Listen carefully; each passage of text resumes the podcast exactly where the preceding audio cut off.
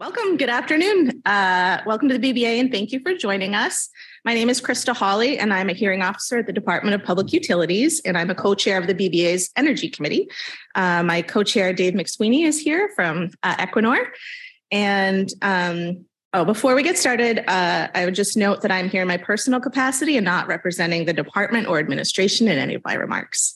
Um, thank you to all the folks at the BBA, as always, for hosting us. It is very exciting to be back in person. I think this is our first event in person for the Energy Committee. Um, on that note, we are planning for the return of our energy conference in person this spring. Uh, we are hoping for the afternoon of Wednesday, April 26th. So look for more information on that in the coming weeks, and then hopefully we will see many of you there. Um, Priya, you may have noticed, is not here. so before I introduce our our, uh, our panelists, um, she is stuck in traffic and hopefully will join us. And maybe if not, I said she gets the first of the official BBA beverages in the back, given that she is um, struggling to get here behind an accident on the Mass Pike. Um, but I have the pleasure of introducing the distinguished panel that we do have here to let you know what it's really like to be an energy lawyer.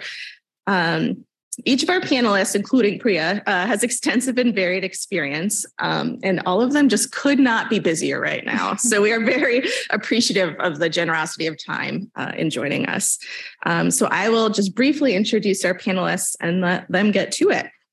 Uh, Liz Anderson is the Deputy Chief of the Energy and Telecommunications Division of the Massachusetts Office of the Attorney General.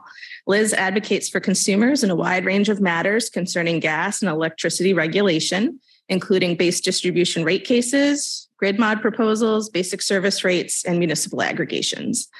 Liz also participates in civil investigations of electric suppliers for violations of consumer protection law, and she advocates in various venues for additional transparency and oversight of the individual residential electric supply market. Liz is a graduation a graduate of New England School of Law and received her BA in history from the University of Virginia. Priya we will keep that as a surprise, but she's wonderful. Stephen Rountree is the Deputy Program Director for the Mid Atlantic and uh, Northeast with the national advocacy nonprofit Vote Solar.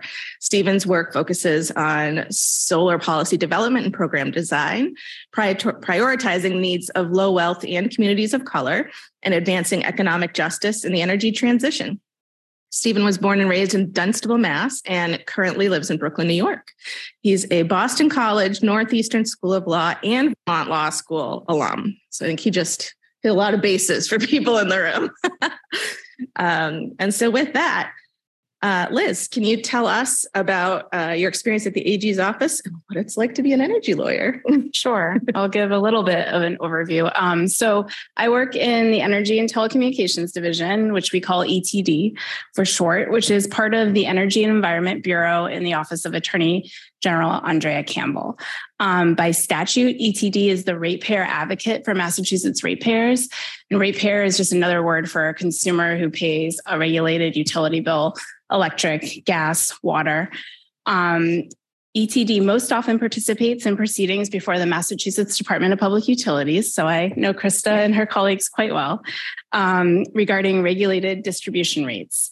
Um, we also appear at the FERC, the Federal Energy Regulatory Commission, um, on issues regarding federal and regional energy policy, including transmission and other um, supply issues. Um, and we actively participate as a stakeholder at ISO New England. In fact, our primary representative in NEPOOL is here today. Ashley, thank you for coming.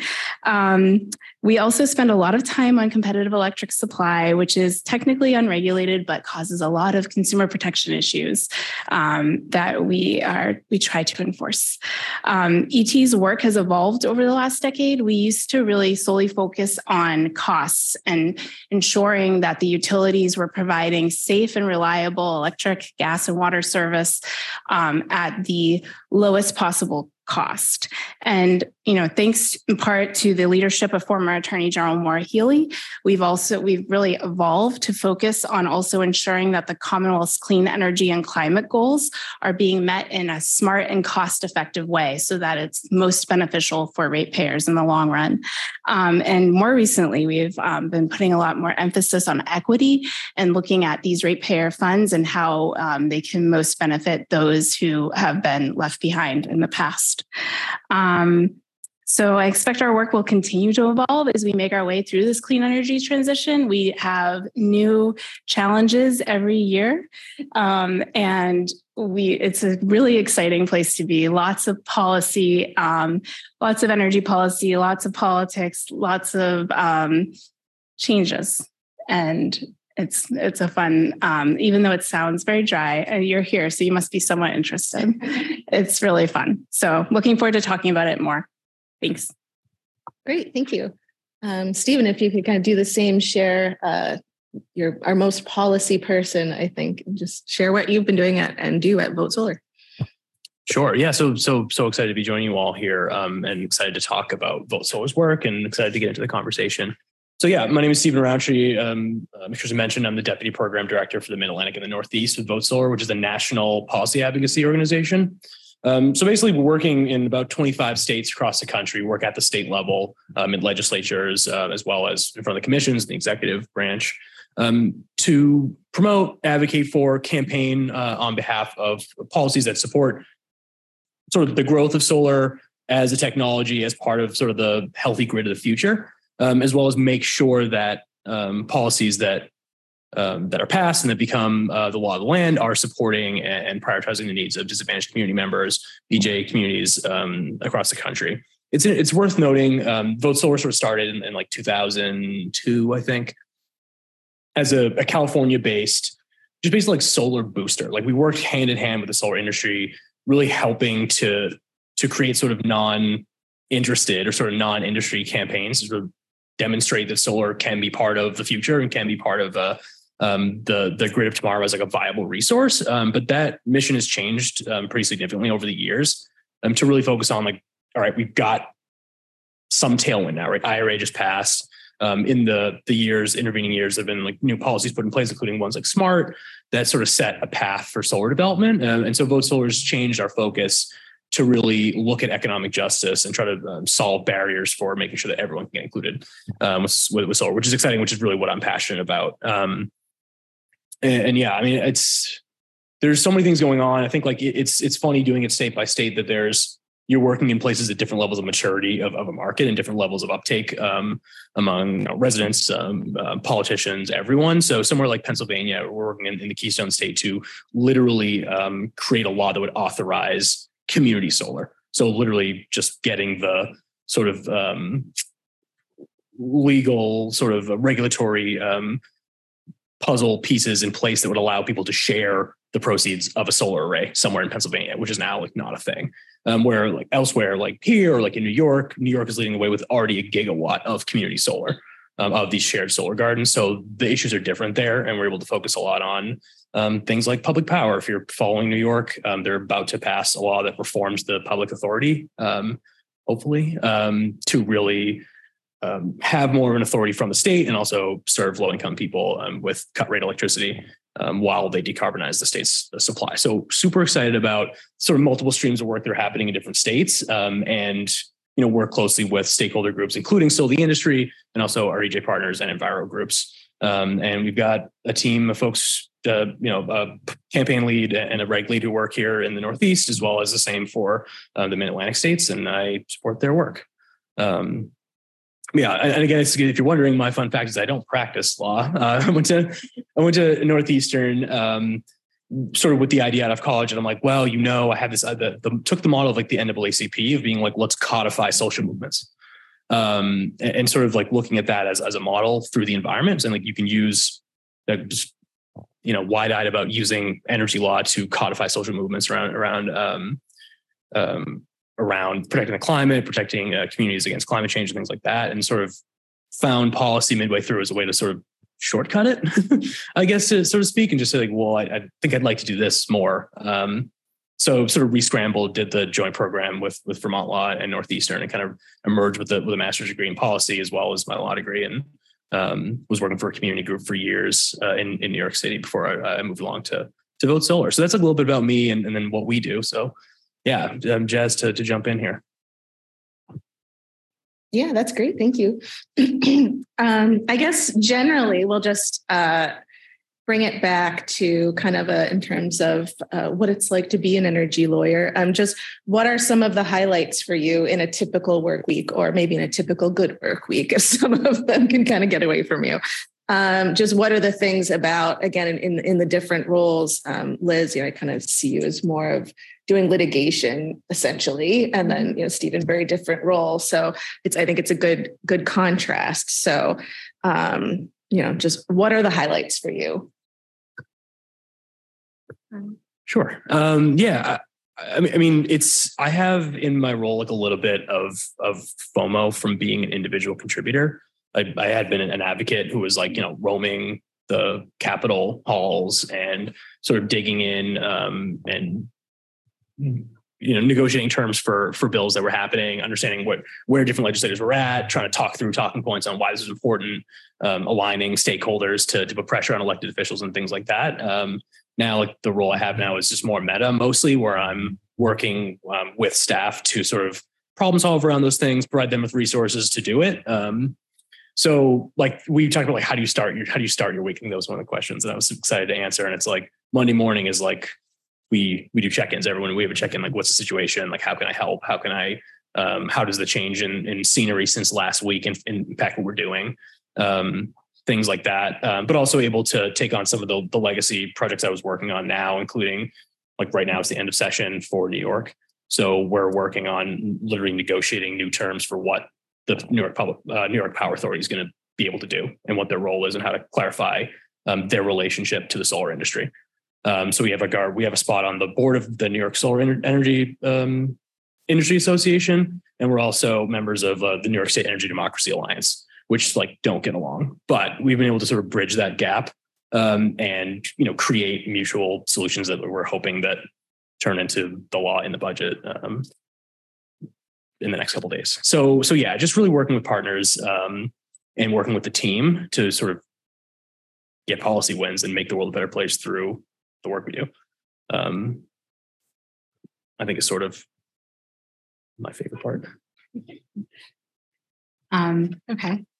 Well, um, as you mentioned, we do a lot of litigation in the AG's office. Um, and we also do, I mean, a lot of our, most of our work is defensive. So Monday, you know, Monday morning, I say, what, what does the Department of Public Utilities going to do this week?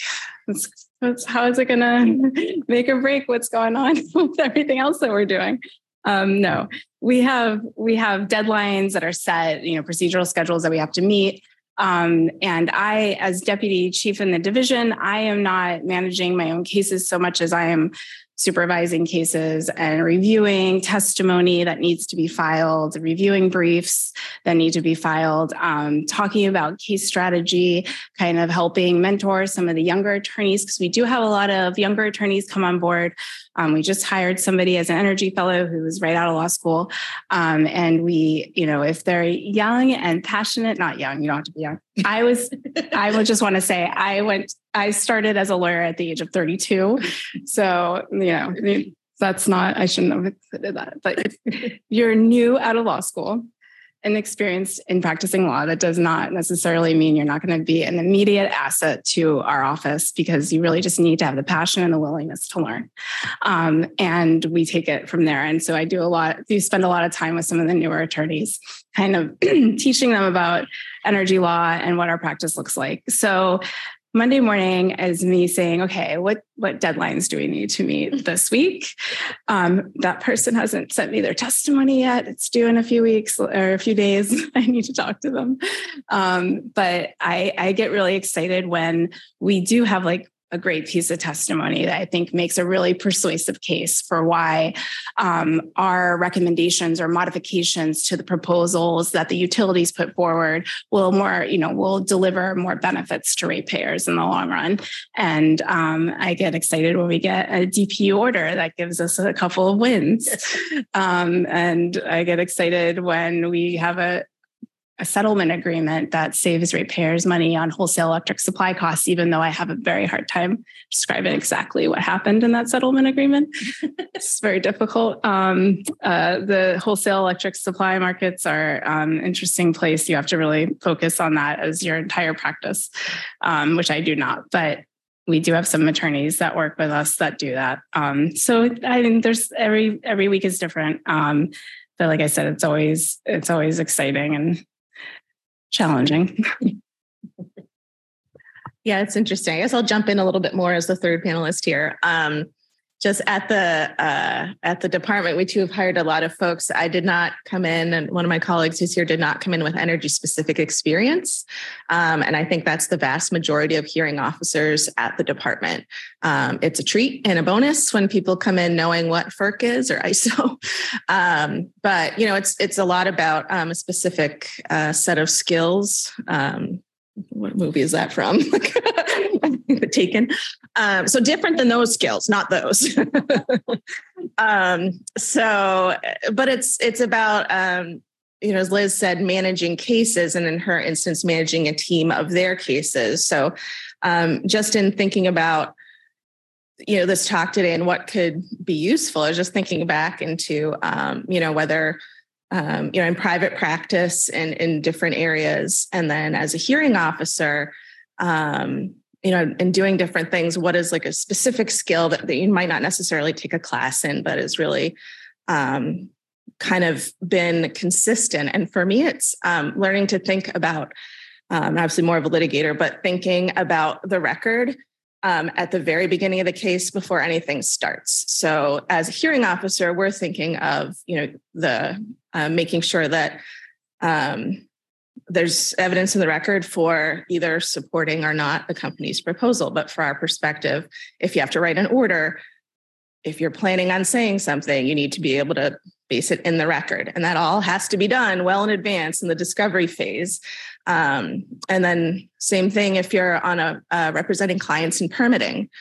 Um, you know, there's a lot of work that goes into seeing down the road, not just the permit um, requirements, but then also if there is an appeal, you're going to have an appellate record and you don't get another shot to open that. So if you've missed when you were first putting your permit package together, you could be in trouble.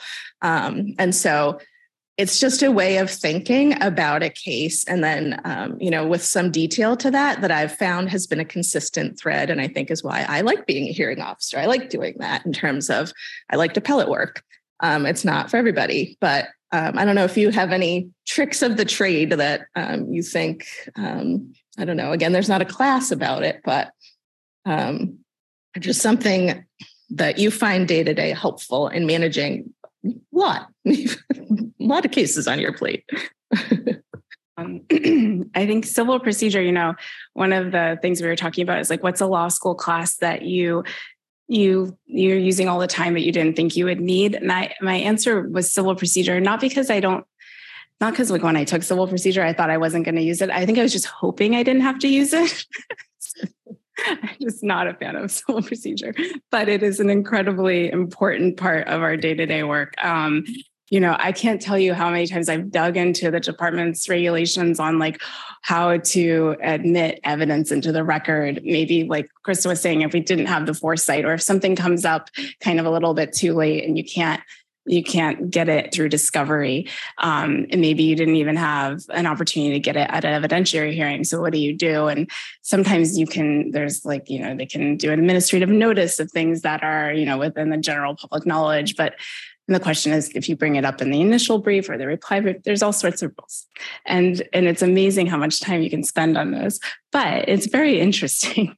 as, a, as a geek, I guess that I am, I, I find it to be an interesting kind of intellectual question. You have a back and forth with the um, opposite side uh, arguing about it. Uh, introducing Bria. Priya Gandbhir is a senior attorney in the Clean Energy and Climate Change Program at the Conservation Law Foundation. Priya is also a co chair of the BBA's Air Quality and Climate Change Committee, who co sponsored our event today. So thank you to Priya and her co chair, uh, Lauren Cram of Beveridge and Diamond, who couldn't be here today. Um, at CLF, Priya works in pursuit of a clean and just energy future by, in part, working collabor- collaboratively with local community groups, advocating and litig- litigating before public utility commissions, and engaging with New England's regional independent electrical systems uh, system operator, ISO New England. Priya is a graduate of Wellesley College and received both her JD and LLM in environmental law from Vermont Law School. So, welcome. Um, if you're settled, do you want to uh, just take a few minutes and tell us about your work at CLF and what it's like to be an energy lawyer from your perspective, your path? Sure. So, um, obviously, being at CLF, I'm. Oh, I'm right.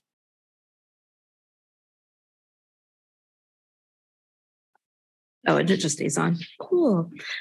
Um, so obviously being at CLF, I'm coming from the nonprofit sector. Um, I'd say that it can vary a lot for me. Um, but overall, the in terms of the general amount of work, it ebbs and flows for sure.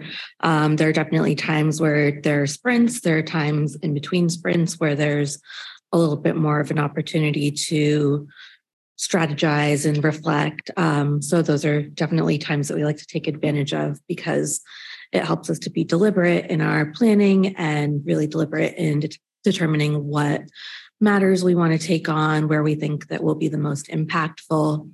Um, in terms of the substance of my advocacy, there are really two kind of like buckets that I would categorize my work falling into. One being pushing for advancements in clean energy.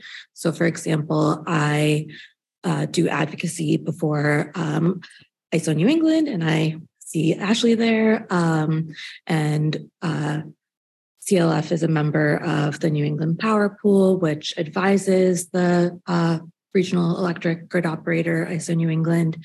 Um, so, in that capacity, we push for changes that are going to allow clean energy to really um, be integrated more into our uh, energy systems. And then on the other hand, or on the other side, we're also trying to push for policies that are decarbonizing our uh, buildings, our transportation sector, um, and moving Massachusetts and the region as a whole off of uh, fossil fuels, uh, particularly gas.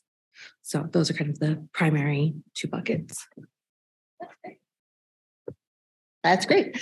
Um, Priya, I'm curious, did you, I mean, clearly we're interested in environmental law, um, given your educational background, but were you focused on energy specifically? And if not, how did you end up where you are? Sure. Um, I didn't have a particular focus in law school uh, on one specific area of uh, the environment. I actually, I, I guess if I if I had, if you'd asked me like before I joined CLF, where I thought I was going to end up, it was more in like a municipal uh, wetlands context. So I, uh, prior to prior to joining CLF, was municipal counsel for a city in central Massachusetts. Um, I also served for six years on my hometown's conservation commission, which um, administers and enforces the state's Wetlands, Wetlands Protection Act. And I had interned at the Department of Environmental Protection for Massachusetts. So I probably would have assumed that that's where I was headed.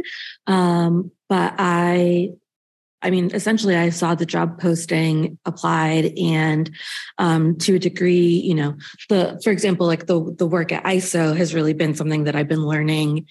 Um, I, I had some experience at, uh, from uh, internships at when I was in law school at the Department of Public Utilities. I'd interned a couple of times, so I had some experience from there but um, like more in-depth work i've been i've had to learn as a part of my job um, but i'm really happy to like be able to be a part of this really important time for massachusetts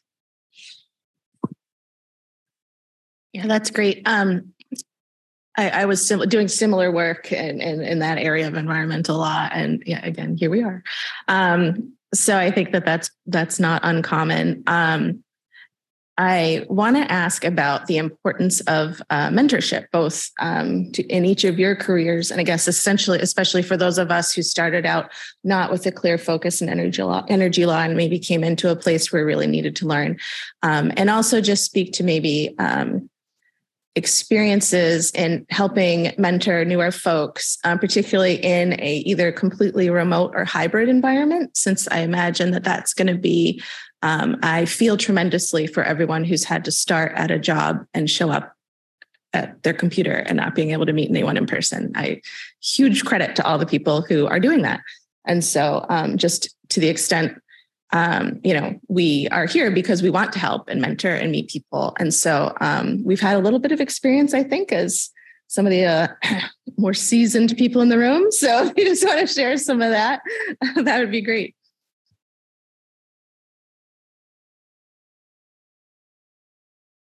Okay, so I, will start at the beginning. I I I came into energy law kind of by accident. I fell into it.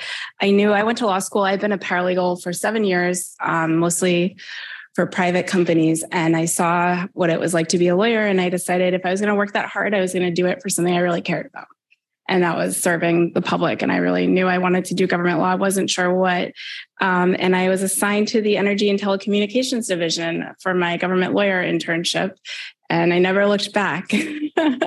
so I went right out of law school and um, I have to credit so many people as my mentors. Um, I still work with them to this day.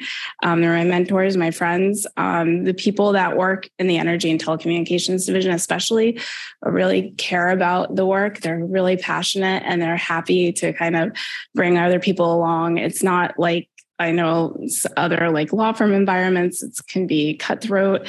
Um, people can be micromanaging. Um, that's just, we don't have that at all. It's a very collegiate, collegiate, collegial environment. It's been a long day. Um, it's a very collegial environment and it's a great place to learn. Um, and um, so I try to hold up that tradition.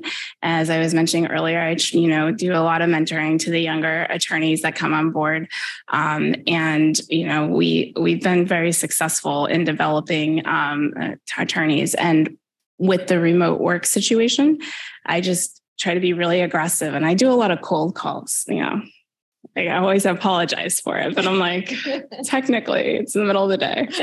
Your light is green. I'm going to call you because I just want to talk to you. I want to make sure, you know, I want to touch base, or I just want to make sure that they know that I know they're there and that I I know that they might have questions and not feel comfortable reaching out to me. So I try to. I think to me as a somebody in that role, in that managerial role, the mentor role, being proactive and like you know not you know like not waiting for them to come to you is important. Yeah that a lot of that that really resonates with me. I mean i think for me the my sort of experience with being being mentored and and then sort of in a world where i'm sort of learning to to be a mentor is i think it's like it's just an interesting um, experience that it really works both ways. I think as a someone who is looking for mentorship i think you're like oh man, I need someone to like take pity on me and like kind of like tell me how to do this. But truly, I think if like um, someone who's mentoring someone will be like, look at like this person is earlier in their their career, but like we're gonna have things to offer each other. And like this mentorship relationship is just like one of many kinds of relationships that's just gonna turn into something else. Like you're always going to be able to be like, hey, can I talk to that person? And like you're, you're going to like turn your back and then look back and they'll be in the field you work in and there'll be stuff that they can tell you that you didn't know there'll be connections they can make for you that you didn't have. And so I think it's like, I think like being liberated from feeling like it's like a patronage thing is like really important. And like being being mentored by someone is like it's just part of a relationship that is is like super rewarding for both people. And so that's like I would encourage you with that.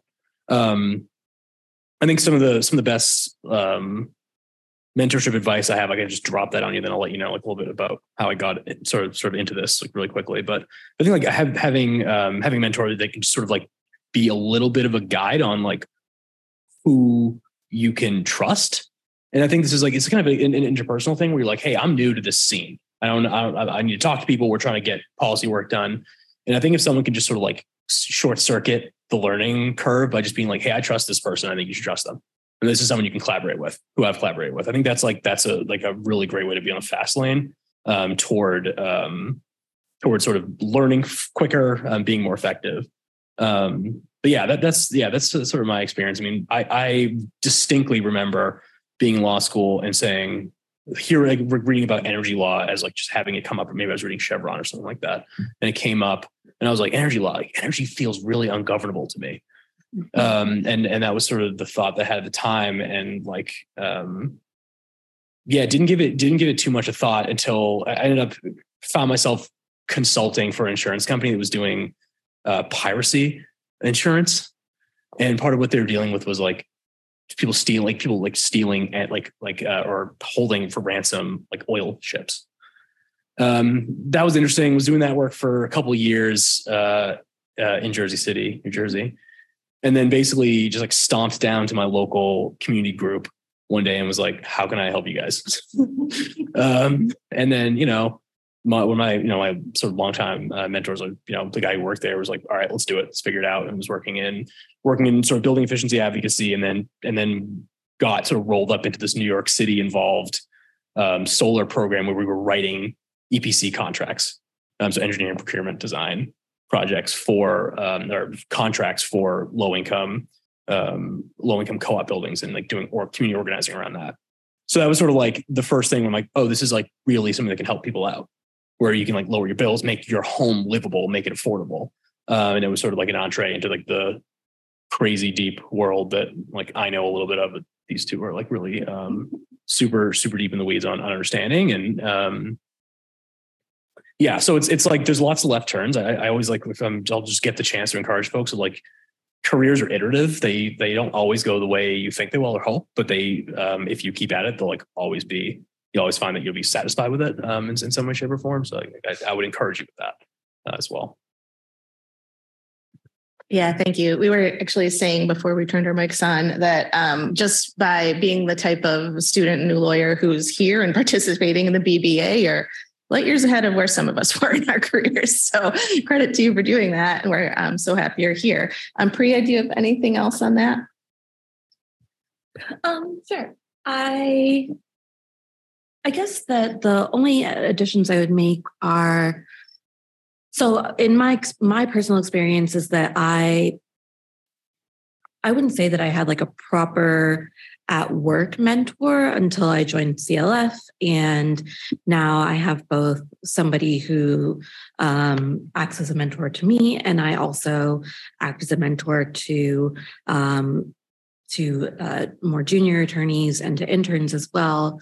Um, but before this, I would say I was able to gain some of that, those same sorts of benefits by being a part of organizations like uh, the Boston Bar Association, for example, or um, you know whatever bar associations or networking groups um, you might have access to uh, that are that have like an ident- an identity basis that is uh, something you relate to or an affiliation or in um, a topic that you're interested in um, because you can find those relationships outside of just like the typical ways.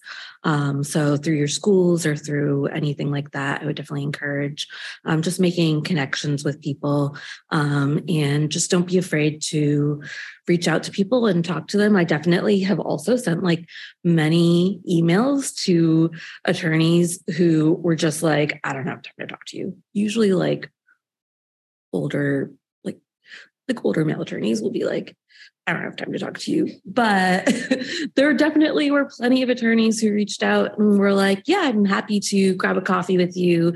And, you know, I did develop relationships with people who um, were were very willing to help, were willing to like connect me with people, were willing to look over uh, resumes and cover letters and things like that, or or you know just help me to be in the right place at the right time, that kind of thing. Mm-hmm. Um, so don't be afraid to look at atypical avenues. Thank you. Yeah, I think our, our experience um, up here, particularly uh, those of us in, in, Massachusetts and many of us in, in the room, is that it's an incredibly small bar. Uh, the folks who consider themselves energy practitioners. It's a very small world. And so, um, you know, your former colleague, our now DOER Commissioner, DOER Commissioner Elizabeth Mahony recommended Stephen because they knew each other and we knew each other from cases and Priya. And so it's all just, and people move jobs and help each other with that. And um, it's it it it's a good reason if you weren't already going to be the kind of colleague who, um, you know, even if you're on the other side of a case, grants that extension, has a little grace. Um, you know, it's it's a small world, and you never know, um, you know, who's going to be coming back and being your boss, for example. so um, you know i like that aspect of it. I think um, it, it's neat. And again I, I do this because i like to make these um, connections and relationships and i think it, it's better for the practice. Um, but i do want to let you guys rip on um, some policy and substance as well. Um, so i guess just to start it off uh, is there a particular body of law or new or otherwise, just something of substance that's really exciting or interesting to you right now? I, I can start because I didn't turn my mic off last time. Um, yeah, I, I, think one sort of sort of trend that I think is really interesting that's sort of in in maybe like the second inning of, of it it's of it as a as a phenomenon are like these like statewide decarbonization like climate laws. And I think like you know, sort of a handful of states have them. Others that don't are in process. Like New Jersey's like thinking about it. Uh, Massachusetts, you know, passed in 20, 2020 or in 2020, 2021. Um, New York was in 2019. I think like from my perspective as an advocate, like those are sort of the like it's not the win. It's just like it sets the conditions for the next million fights. And it's like it's the the hook and the backdrop for like everything you can do. It's the scoreboard you point at when you want to show someone that that you've got the right policy and, and they're doing it wrong. So I, I, think that's like tremendously interesting. I think like looking at DPU's new uh, mandate to like to ch- like their mission has changed, you know, sort of like vague terms, right? Sort of like general terms on what the mission of DPU is, and now it's um, you know it includes reaching the mandates under the decarbonization schedule, you know, set by the law, and also equity, which uh, we're like we, you know, I think 99% sure means social equity, but like words mean things and it's like slightly unclear exactly what it means. But like there's there's so many new things you can advocate for the DPU to do because literally it's like this is your new job and your job has changed from what it like every DPU has always had for the job, um, which is fascinating. Um, and you know, it, like again in New York, so like I've been working in New York sort of primarily, so that's where a lot of my sort of deepest knowledge is. But like they've got you know, there's a requirement that 35, at least 35 and, and um, aspirationally 40% of benefits of public spending um, go to disadvantaged communities across New York, which is a defined term. It's a shape, defined shaped term. And so that there's so many different ways to interpret that and like enforce that and like make program design around that to meet it. So that that's yeah, the the the decarbonization laws, like the carbon diet laws, I think are like fantastically interesting. And they vary. They're like they're suited for the particular state. Um, but they just offer so many opportunities to to bring about the world you want to see that's sort of beyond what the four corners of those those laws mean. Yeah. Oops. Have everyone did already? Um, I was gonna say the same, so I'll just kind of piggyback.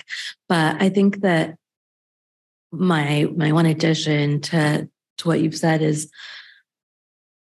uh, like what excites me about the decarbonization laws and the like really ambitious uh, greenhouse gas emissions mandates that we've we've set forth is that they're really represent representative of work by so many people. Like it's not just legislators who are writing these laws. It's environmental advocates it's grassroots organizations it's people who are on the ground like everyday massachusetts residents everyday like wherever you are residents who are mobilizing and actually creating change and it's just like so uplifting and motivating to see like the impacts that community organizing and community work can really have. So true. I'm, I'm going to be a little different and I'm going to say rate design. Very excited about rate design. Um, because with all of this, there's um, at least we think at the AG's office from a ratepayer perspective that we need to make sure that rates are designed in a way that the grid is going that we're going to have a right size grid that we're not going to overbuild expecting to have just more and more and more demand from electrification that we find a way to kind of manage that demand. And the really the only way to do that is through different things like time varying rates and import and export tariffs and um, load management plans. And we just want a much more proactive utility to say, this is how we see electrification and other and, and DG and all this coming on board. And this is how we're going to manage it so that we can keep costs down. So, from a ratepayer perspective, I'm very excited about what what we're going to do in rate design over the next uh, five years or so, and how that will develop. Yeah, that's great. Um, I guess what are, um, I guess it's a little bit more forward looking in terms of just your work specifically, like three of your um, top priorities for your advocacy and for your work um, right now. And then, um, you know, it does seem like a, a point where a lot of people are looking at what's going to be happening in the next few years. So just what you think it holds for you So, just piggybacking what I was just saying, affordability is number one, figuring out how to make this clean energy transition in an affordable way um, that doesn't you know drive up people's electric bills to the point where they struggle to pay them. Um, accountability and cost controls for the utilities making sure that when they make the investments that are supposed to deliver benefits that those benefits are actually delivered and that they're done in a cost effective manner um, and then transparency and accessibility is a really important piece as well. I think making sure that the community, there's a lot of community engagement upfront, um, that communities understand what's going on what changes are being made, if there's new infrastructure, if there's infrastructure upgrades, why they're happening, and that they can have a voice at the table and know how to access um, the DPU, the EFSB, the Energy Facilities Siting Board, and that they um, can participate and um, have their voices not only heard but be con- seriously considered. So I think that's another key piece that um, that's a priority for our office, and that I think we'll see more of. Um, yeah, I know the the um, AGO's office have been leading on some really really exciting work um, on on sort of public accountability and accessibility um, that we're really excited about. Um, truly, truly, um, there are many different states with many different governments, and we're really grateful for Massachusetts and, and the leadership they show. I wasn't prompt to say that, but yeah, yeah. I mean, I think for for me, the real the real sort of um, the sort of top priority and, and, the top curiosity across our work is energy democracy. This this idea of of decision making power of for folks who are impacted by energy decisions, and I think this like sort of dovetails this kind of nicely. Like thinking about you know there's sort of the trap that you could be designing um, quote unquote socially equitable policies that say like congratulations communities of color you are now can be customers and workers and it's like this is not enough. Um this is like not um this does not sort of suit sort of substantive justice nor is it procedural um, justice or, or, or, equity. So I, I think like really focusing on how to change the relationship to power for folks who are sort of like been traditionally like intentionally marginalized from that power is like the way we approach the work.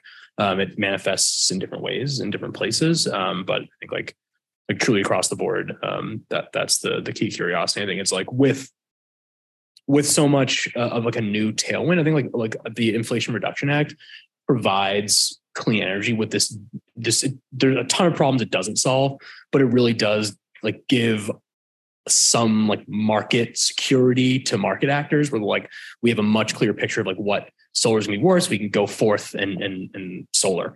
Um, but it really doesn't. Um, it does some things, but I think there's still like I'll say there's like a, I think there's a lot of room to really focus on uh, on, on, how to um, ensure that the the transition is truly uh, and meaningfully um, you know shifts power in, in, favor of folks who, who have been depowered um, in the work. Yeah. Um, a just and equitable transition is definitely a priority for CLF as well.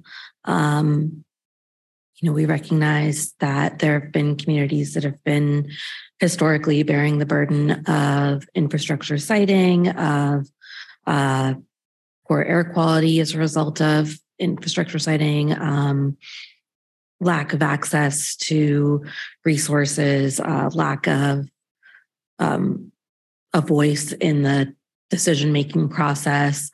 Uh, and we, you know, want to make sure that the people who have historically borne that burden are not continuing to bear the burden of the energy transition, and that we're uplifting um, their their voices in terms of what they, you know, hope to see and what they really want. Because ultimately, like they're the ones that know best what they need and what what has happened to them um, and so like who better to to speak for them than themselves? Um i would say that the the things i mentioned at the beginning uh getting clean energy onto the electric grid um cleaning up our heating and cooling of our buildings, cleaning up our transportation systems, um, expanding public transportation uh, throughout Boston and getting it, making it work, and then um, you know expanding, uh, making it so that it's affordable, making it so that more people can use it. Um, those are all all priorities for us. Yeah, I'd be curious just to follow up on those points in terms of the um, the clean energy transition and um, implementation of what have been established as some, you know, both on the state and federal level um, at the energy conference. Um, sign up soon. Uh, we've been talking about how there really is this like you know, in Massachusetts, we live in a place where laws can get passed and they do get passed. And federally, we have legislation, and there's this some what of a struggle to get to built, to get it done. And I realize that that's 50,000 panels, let alone, you know, a last question. But I'd just be curious from more of, um, you know, uh, getting to um, physical infrastructure, what you see in terms of some of the specific challenges to implementing these goals that we've established. That probably wasn't very nice to throw into you. Last question.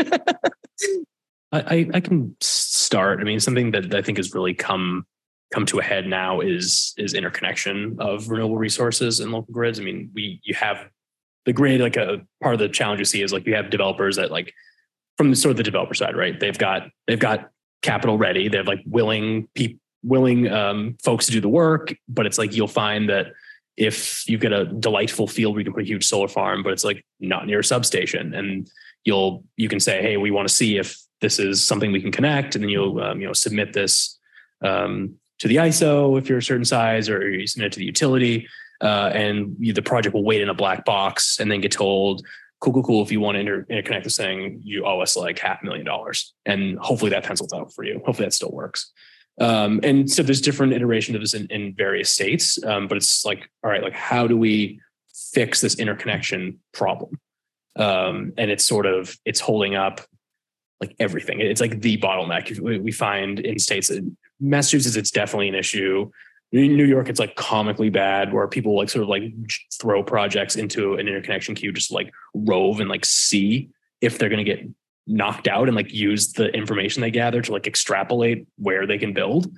Uh, and so the the queue actually has like a really the, the, interconnection queue the grid has like a really inaccurate view of like how many projects are going to come to fruition. And so like planning policy um, can be really difficult based on that. Um, but just sort of you know and then so doing that you know requires like a multi-stakeholder process which i know massachusetts has just instituted which is like really exciting um, very forward thinking uh, and forward looking um, but yeah in, interconnection hosting capacity um, transmission are the three um, words of death i think for for solar but they're they're also problems that can be solved um, and really need to be solved in a multi-stakeholder way.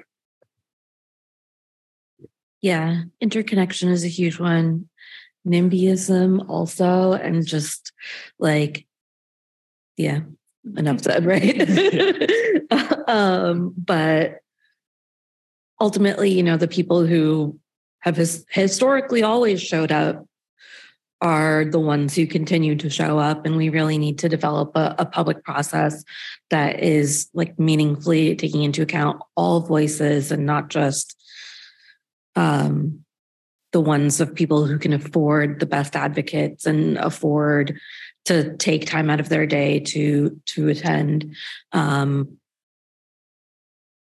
and continue to push push projects into um, communities that have a lack of access to to funding to fight to fight uh, the the construction in their own backyards. Mm. Yes, that I can kind of build off of that a little bit and just say we have, you know, uh, we have our clean energy goals, and a lot of that is around how can we displace the fossil fuel um, generation on our grid with clean energy like hydroelectricity and offshore wind, obviously solar. Um, and with the hydro and the offshore wind, we've seen you know a lot of obstacles in the last year. Um, getting there's a transmission line. Um, we we have a contract that's subsidized by Massachusetts ratepayers to build a transition line, transmission line from Quebec down to Massachusetts through Maine. Um, and you know the idea was that that was going to provide a lot of base load power that we desperately needed. That would be you know zero emissions power. Um, and that has run into a lot of legal obstacles for a lot of variety of reasons. It's a little bit of a of a fight between different people in the energy industry honestly.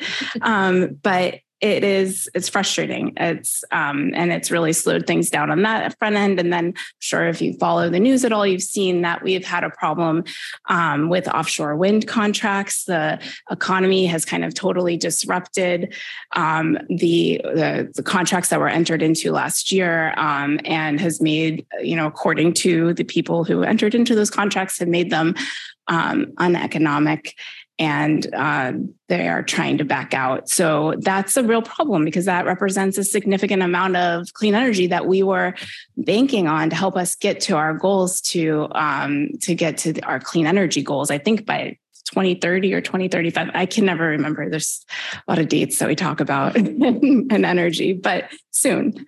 Um, so that's a, I think dealing with all these different parties, these private entities, in addition to the regulated entities, and and trying to um, it, there's it's like sometimes you think you're you feel like you're fighting a war on a lot of different fronts to get to our goals, but we will continue to fight on. Um, yeah, right in there. Uh, no, I did want to save um, uh, a few minutes for uh, questions if anyone has them in the audience. We started a few minutes late. So if anyone has questions for any of our esteemed what? Your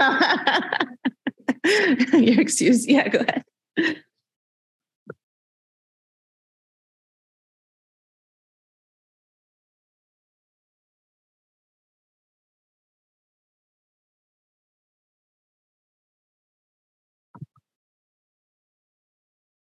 I don't think it's in direct tension. I think what we want to do is to build the grid in a smart and cost effective way. And we are involved in there's a, there's interconnection dockets happening right now in Massachusetts, and we are very involved. And we have put forth a plan, which we think is a good one, um, to do to to kind of build up the grid in a way that is cost effective and sends the right price signals, and hopefully makes it easier to interconnect um, no, we totally support upgrading the grid. It's just making sure that we're doing it in a cost effective manner.